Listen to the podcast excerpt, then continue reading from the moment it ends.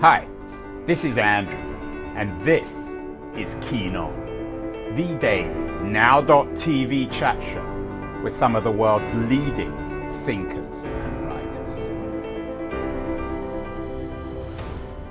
Hello, everybody. It is Friday, December the 15th, 2023. If it's Friday, it must be that was the week, and it's the last that was the week of the year. Keith has decided to take the rest of the week or the year off to recharge his batteries.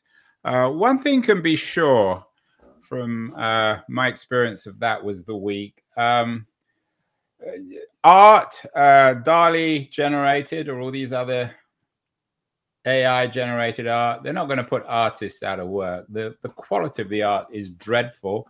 And it gets worse. Every new piece of art that Keith creates for that was the week seems to be worse than the one before. Keith, am I being unfair? Well, I, you know, not speaking as not an artist myself, I'm not sure my judgment counts, but I, I would say compared to what I could have come up with without DALL-E, it's a piece of um, excellent artwork. Well, it's and what it's showing, by the way, what it's showing is um, uh, the media on the left. Yeah, we need to show because some people just be listening. We have two images: one of a, I guess, a, a, a, traditional Google world, and another of a Google AI world, and a group of people are shouting at one another, and the the uh, the catchphrase is "Baby, please don't go." Big media needs Google web search. Uh, so, what's the point, Keith? Well, so so obviously web search started back in 1997, and um, initially was responsible for sending lots of traffic to places like the New York Times, still is. And at some point in history, around the middle of the 2010-ish kind of era, media started to get the idea that Google was stealing its lunch and wanting Google to pay it for the content that Google indexes. And of course, that, that never panned out because Google's a search engine and an index, and the media benefits, one would argue, by traffic, but they never saw it that way themselves. So there's this been this constant narrative that. Although to be, I mean, it's not that simple because, of course, in Europe in particular, Google convinced, not Google, Google's critics convinced some regulators to force Google to pay for links back. They, I think they almost never have. There are some exceptions, it's true, but they almost never have. I think they were going to pull out Google. I think they did it in Canada. They threatened to pull out if they had That's to pay right. uh, aggregators or news newspapers, online newspapers for Google links. And, yeah, and the reason I bring up, by the way, that thing about putting people out of work, uh, um, DALL-E putting artists out of work, is of course this is part of an ongoing discussion about whether or not AI is going to put creatives, journalists, writers, artists out of work. Yeah. Anyway, so with the images, the left hand one is historical. It's saying it's the media shouting at Google, you're stealing our content. On the right hand side is this week's news, which is baby, please don't go, with the media screaming at Google to not adopt AI in replacement for search, but to keep search going because the media feeds off the traffic it sends them. So it's kind of turned into its opposite. With and it, all this comes from a, I thought, an, a particularly interesting piece in the Journal, Wall Street Journal, which tends to have very good quality, high quality uh, tech reporting. Uh, on a piece, I think it was from yesterday. News publishers see Google's AI search tool as a traffic destroying nightmare. So, what's the point of that piece, Keith? Well, obviously, when you use AI, uh, Google's version is called Bard, and underneath the surface of Bard is Gemini Plus, which is the the uh, large language model. Well, they just came out with a, a new version last week too. Exactly. So basically, they cooked. Surprise, yeah. Surprise. So, so if Andrew Keen, instead of going to Chrome and typing in a search and getting search results, starts using Bard, there will be no links. But Bard will give you the answers to the queries. It will have been trained on all kinds of data, including the ability to do web searches. But those web searches will be hidden in the background, and Bard will just give you the results, often with no link. So the fear is AI will get rid of traffic that emanates from links delivered by Google. And that is a genuine fear. I mean, you and I were playing around this week with um, Chat GPT, and you played some audio directly linked with Chat GPT over your phone that was actually quite compelling. So we're not that far away from this supposed dystopia, at least for search engines. I, yeah, I think I think the big point is that web search pr- quite probably represents a stage in the evolution of technology that will become rapidly outdated with AI. And so the very concept of web search, even the concept of traffic, may go away because traffic is only the only reason traffic exists is because users want content. If content is delivered to them via AI, there will be no traffic. There'll just be flows of information. And this is, I mean, this word gets used all the time in Silicon Valley, disruptive. But this is, this is, and it, to borrow another word, radical. This is radically disruptive for the the Web two economy, isn't it, Keith? Very disruptive. It it take it take Web two was really about the move away from portals to distributed content. It coincided with things like YouTube embedded videos or RSS feeds um, uh, or news readers. And this is the transition from uh, content to be navigated to or even pulled in. Now you're moving to content being understood and explained to you, and you don't actually see the content. And all this is in the context. There was the you have a, a link to the Wall Street Journal piece on whether or not this Google AI search is a nightmare or perhaps the solution for the creative community. And alongside this, there was a very interesting announcement of a partnership between Axel Springer, the German publisher, and Open AI. So tell us about that and how this connects to the question of the future of search. Yeah. So open, I'm going to assume that OpenAI drove this deal, but it could be that Axel Springer did, or it was roughly equal. But OpenAI has a vulnerability, which is that it trains its models on content, publicly available content for sure, but it, uh, it does train on content. And there is an underlying narrative, which I believe to be wrong, that says they're stealing copyright. We hope it's publicly available and we hope it's legal. We don't know for sure, though, do we? Uh, well, they they assure us that that's true, and I've got no reason to disbelieve them. Well, you have no reason to believe them either. They're not uh, going to admit that they're illegally taking content. No, but it'd be easy to prove if they're doing logins and passwords. It would be super easy. Well, they'd have it isn't that easy. They'd have to open their black box. They'd have to show exactly how their Chat GPT LLM is learning.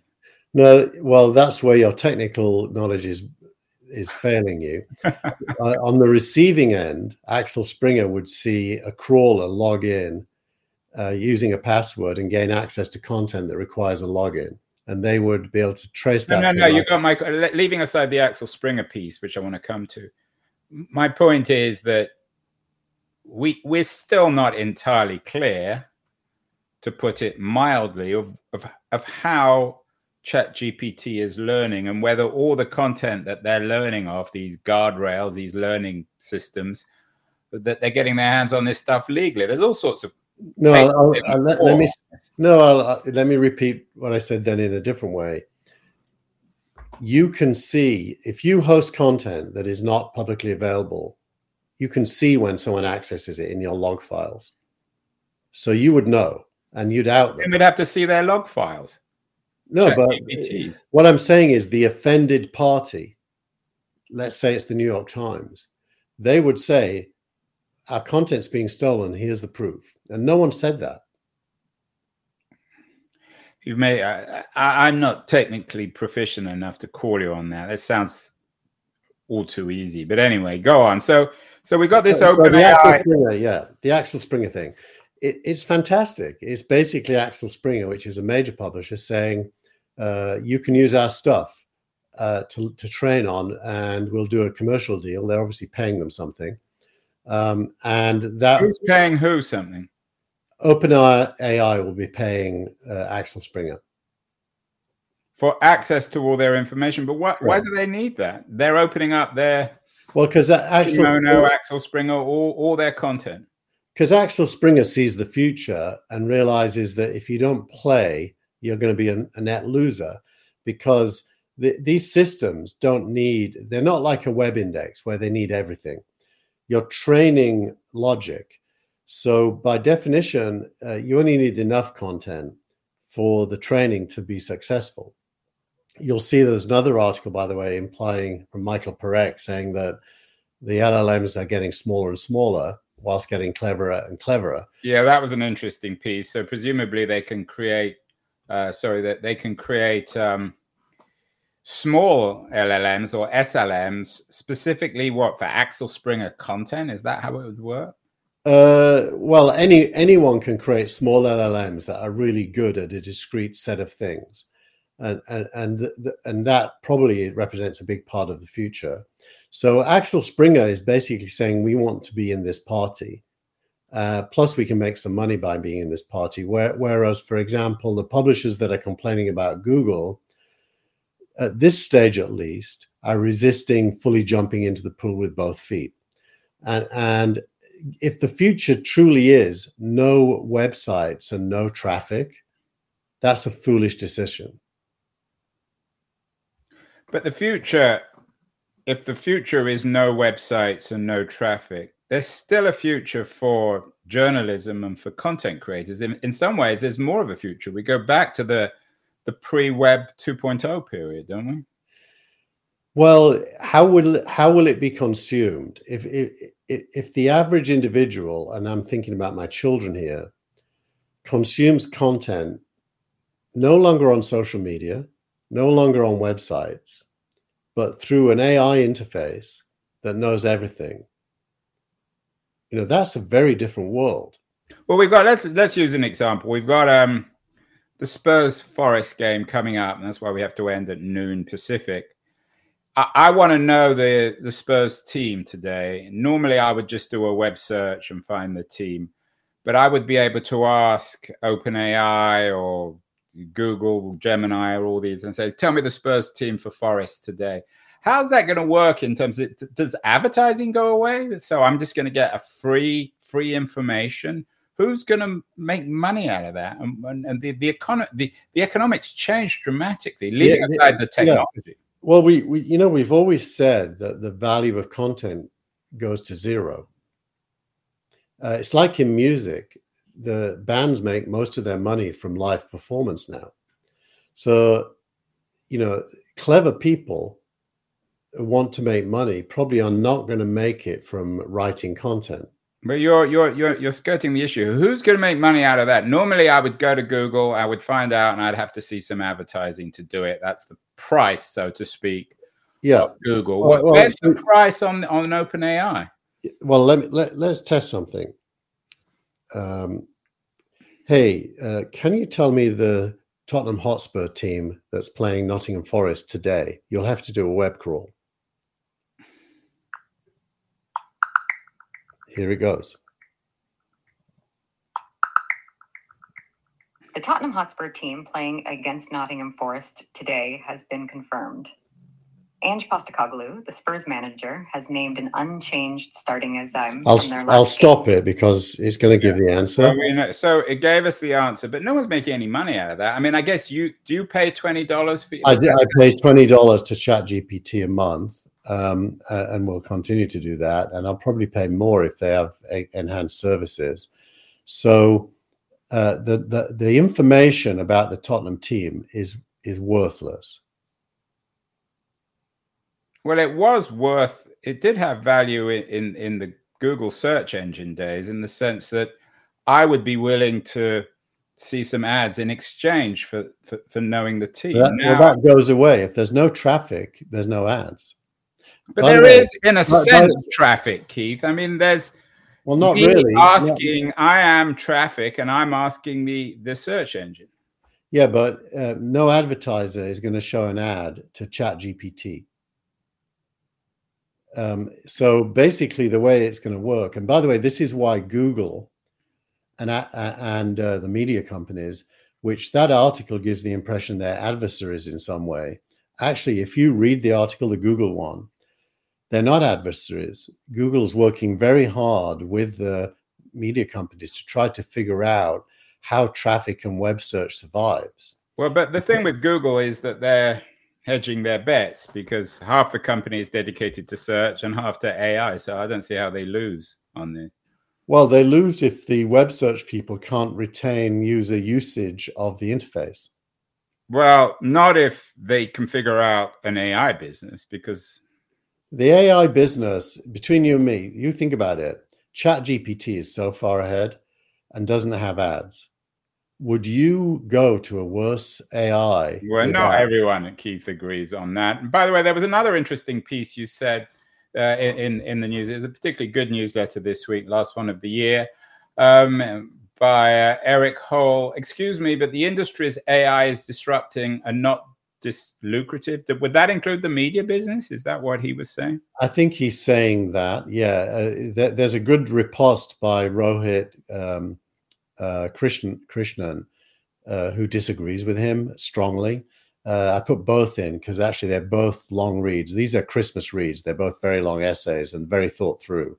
But he's saying that um, you know the truth is that really valuable content um, isn't accessible to Chat GPT, and you're still going to need to pay for it. Uh, and so the things it's disrupting, I think he's completely wrong. By the way, I mean, yeah, it's going to take some time. It's not going to happen overnight. And meanwhile, the issue of creatives and AI is enormously hot. Hamish, uh, I was going to call him Hamish Substack. Hamish McKenzie, the founder and CEO of Substack, suggests that the AI revolution is an opportunity for writers, the humankind. He always writes these things. Any new technology is good for creatives as long as they're on Substack. Is yeah. it right though? Do you think is that could AI be good for Substack writers or online writers? Um, I, I well, it could be, but he's not right in the way he's thinking about it. What what he's saying is, okay, the content is going to become worthless, but the human cultural aspects of writing and reading are going to become more important. Uh, it's a little bit like saying bands will do concerts. He's basically saying creators will meet each other and their readers in the real world, and that that is where the value will be. And uh, I, I, think there's some truth in that, uh, although the forms of that are yet to be figured out. And for Hamish McKenzie, all roads, for better or worse, lead to Substack. So that's given. What about uh, photography, Keith? You have another interesting piece. Everything seems to be changing. Why Vision Pro, the new uh, Apple uh, virtual reality thing, uh, will change photography. How's that going to change everything? So this is written by Om Malik, who is um, uh, You're a big Om fan. Well, he's a friend, and uh, I like his thinking process. And he's basically a camera guy. He's uh, his best favorite cameras are made by Leica, and with super expensive cameras and lenses. And he, he takes fantastic photographs. And this week he looked at iPhone photos, iPhone videos, and his Leica photos on, on an Apple Vision uh, prototype and he's reporting back saying um, this completely changes photography because you get completely subsumed in the photograph down to a very detailed level, especially good photographs with good cameras. And he makes the point that the outcome is the opposite of what he expected. He he thought the outcome would be that the iPhone is good enough to replace his cameras, but his Leica photos were so good looked at on the Vision Pro that the opposite he thinks is true. He's going to have to keep buying expensive cameras because the impact when you once you look at it in 3D on one of these things is so fabulous that you don't want to give up on. Yeah, it's interesting. Just as the Google AI might be cannibalizing their search, so what you're saying or what Om is saying is that the new Vision Pro might be cannibalizing uh, the the quality of the Apple photography because of the Leica or, or other high end stuff. Uh, is still around. Another person who has reappeared is Larry Lessig, my old sparring friend, enemy, whatever you want to call him. Yep. He has come out saying how he learned to stop worrying and love AI. What is it about AI that Larry Lessig has learned to love? Well, so so Larry is a lawyer at Stanford, Actually, and, at uh, Harvard. I think he got thrown out of Stanford. Did he? Okay. Where is he now? Harvard. Oh, he's at Harvard. Okay. Well, that's not too bad, is it? Getting thrown out of Stanford and then. I don't think he was thrown out, but anyway, he's, he's, not at Stanford anymore. So, so, so Larry is, a, is a, has always been an advocate for democratization of various things, and in this article, um, he explains how his subjective initial negative feelings about AI were completely transformed when he uh, argued a case with ChatGPT. And ChatGPT understood his logic and reaffirmed that, in fact, Larry is right on. Yeah, on uh, on RFK assassination, he's really taking on the new loony uh, RF, RFK Jr. So yeah, so he basically came to the point of view that um, ChatGPT is a better lawyer than most lawyers and a better judge than most judges, and he completely changed his view. I'm not sure whether that's something to be celebrated. What happens to judges and lawyers and journalists? I'm not sure if Larry thought of that. I'm not sure he really cares because his experience of judges and lawyers in particular is not healthily positive. As well, maybe law professors like Larry Lessig out of work too. That would be entertaining. Um, meanwhile, we've talked a lot about Google. You have a piece from the information about your Wall Street yawning at Google's monopoly threat. The, the Google stock seems to have held up reasonably well. Where are Google in this economy? You you think OpenAI is miles ahead? Not everyone agrees, Keith.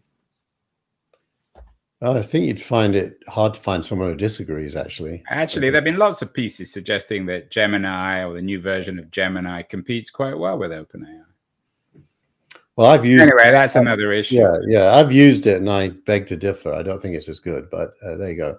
So, um, where where is Google? G- Google has been on a constant transition from web search to whatever the future holds, really since 2007 when the iPhone came out. You could argue that Android is part of that. And the finding this week was that the Android App Store is a monopoly because Google has used it to the detriment of Epic. The the the yeah, they lost that big case. They lost they lost a big jury trial. I'm guessing they don't have very good lawyers. Google. Yeah, and that and and and maybe they should replace some of their lawyers, Keith. we won't go there. But but losing a jury trial is kind of significant because it means you've lost the uh, the audience. Yeah, but Apple also kind of implicitly lost that Epic trial in the sense that it was, in a way, a judgment against both the Apple and the Google store business model. I don't. That's not my reading. My reading is that Apple, because the iPhone is not, unlike Android, which is an open platform, with lots of developers and phone manufacturers like Samsung, the app store that Google owns is, you know, more more of a problem because Apple is the sole owner of the iPhone and and the, and also the sole owner of the App Store. That's less of a problem because it, it's the App Store for the phone that they own. So I think Apple's on solider ground at not being a monopoly. It is a closed environment, but that's not the same as being a monopoly. We are speaking with Keith Teare, CEO of SignalRank and the author of the excellent weekly uh, newsletter. That was the week. You should all subscribe. This week he's showing off his amateurish AI art once again, talking about Google. Are you a buy or sell on Google? I mean, it seems like you could make either case or you're simultaneously baking both cases, Keith. Should Google be worried about this future or should they embrace it? I, I mean, if you look back at my writings on TechCrunch from even 10 years ago, I've been a sell on Google ever since mobile came along. Now, you know, well, probably... some might, some people might say, well, every clock's right twice a twice a day. So, yeah, but if you'd have put your money right so far in the last 15 years, if you would have put your money into Apple in 2013, uh, yeah, but that's true of anything. Yeah, but in 2013, no one knew that, but I did. did you put your money into Apple? You I did. Yeah, yeah. A, a, huge chunk of my retirement account is Apple. Wow. We know where to go now if we want some money. Um, Keith, uh, the startup of the week is not Google. It's not Apple. It's not Microsoft. It's a company I have to admit I'd never heard of called Farmer's Dog. Unfortunately, we don't have your dog in the background wrecking this broadcast. $800 million in sales. What is Farmer's Dog? Well, so, so Farmer's Dog, um, and so as you know, I, I do have a dog, and a noisy one too. So we feed our dog on these um, dry pebble-like food, um, which the dog rejects every now and then. And so we supplement it every now and then with a tin of juicy, meaty kind of beef, which it also rejects every now and then. What Farmer's Dog does is it appeals to people who have got the budget for proper food for their pets. Yeah. And so it basically gives you a subscription to proper food, real, real human consumable quality food, but at a price you're prepared to pay for your pets above the price I pay for my pet, but you know, with it doable.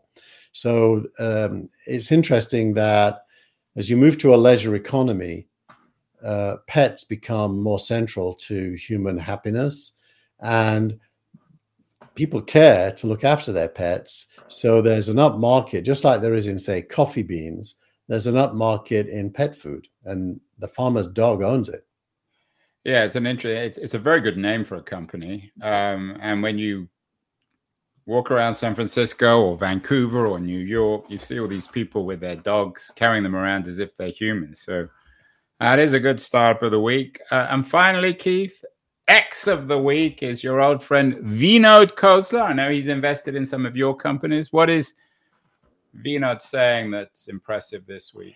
So Vinod uh, talked about leadership. This is this is a video. Uh, it, by the way, it's not that new. It just uh, has been shared a lot this week, and his main his his main um, point, which I think is a crucial point, I see that with my kids, is understanding that all learning is driven by failure, and leadership benefits from failure, and that success is earned, not given uh, and and so I thought those are those are fantastic messages. But the reason I chose it is Vinod's kind of made a highly public comeback in recent months.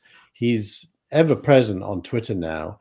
He's a zealot and an advocate for point of view, and very good at articulating it. And I just think um, he's my age. Uh, at, at, at his age, he is showing the world what um, true leadership is about. I think he's very good. Uh, there's all kinds of critiques you can make of it. Yeah, I mean, he's a sort of he's become, and this is something quite quite an achievement. He's become a palatable version of Marc Andreessen. Marc Andreessen has become so unpalatable that even Vinod Khosla, who had a terrible press because of all that story about him owning public beach property and not allowing people on it, suddenly he's become more palatable, which isn't saying anything. There's also an alternative X of the week. I don't normally do this, but it's from our friend Albert Wenger, a partner at uh, Union Square Ventures. And he was commenting on this Axel Springer connection uh, partnership with uh, OpenAI. He said, um, and, and I'm quoting Albert, this speaks volumes about the lack of an ethical North Star for OpenAI Springer is essentially Waystar Royco. Uh. Uh, Albert is German, so he knows all about Springer. So, uh, what? Who? So, give me give me the context on Waystar Royco. This is a, a, a, Star Wars thing, suggesting that um, Springer is a rather nasty piece of work. So uh, there's an alternative version on the Springer OpenAI deal, which is the first of many, and I think we'll talk about many times before. Yeah. So Keith, um, we're not doing any more. That was the weeks until the end of the year. You refused to do predictions, but we might do a review of 2023, right? Yeah, we'll do that as a keen on show. So can we predict that? Is that one prediction that you'll you'll tie your name to? Yeah, I can predict there will be a 2023 review show on Keen On with me as the guest.